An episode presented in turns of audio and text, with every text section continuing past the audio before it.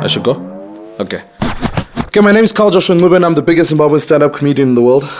You know, the one thing I love about Zimbabwe, like we've got so many amazing accents. You know, like scattered across the country, you've got these pastors and they always say the same three words in exactly the same way. You know what it's like when you hear one of those sermons? Like, okay, I'll demonstrate, right?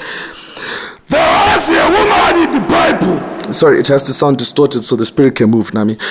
There was a woman in the Bible was grievously vexed with the devil. She left her church and began to see Jesus. Only when she saw him and he called on him, she called out and said, Lord, help me when you begin to pray to God. You must remember that everything you ask, you must ask in the name.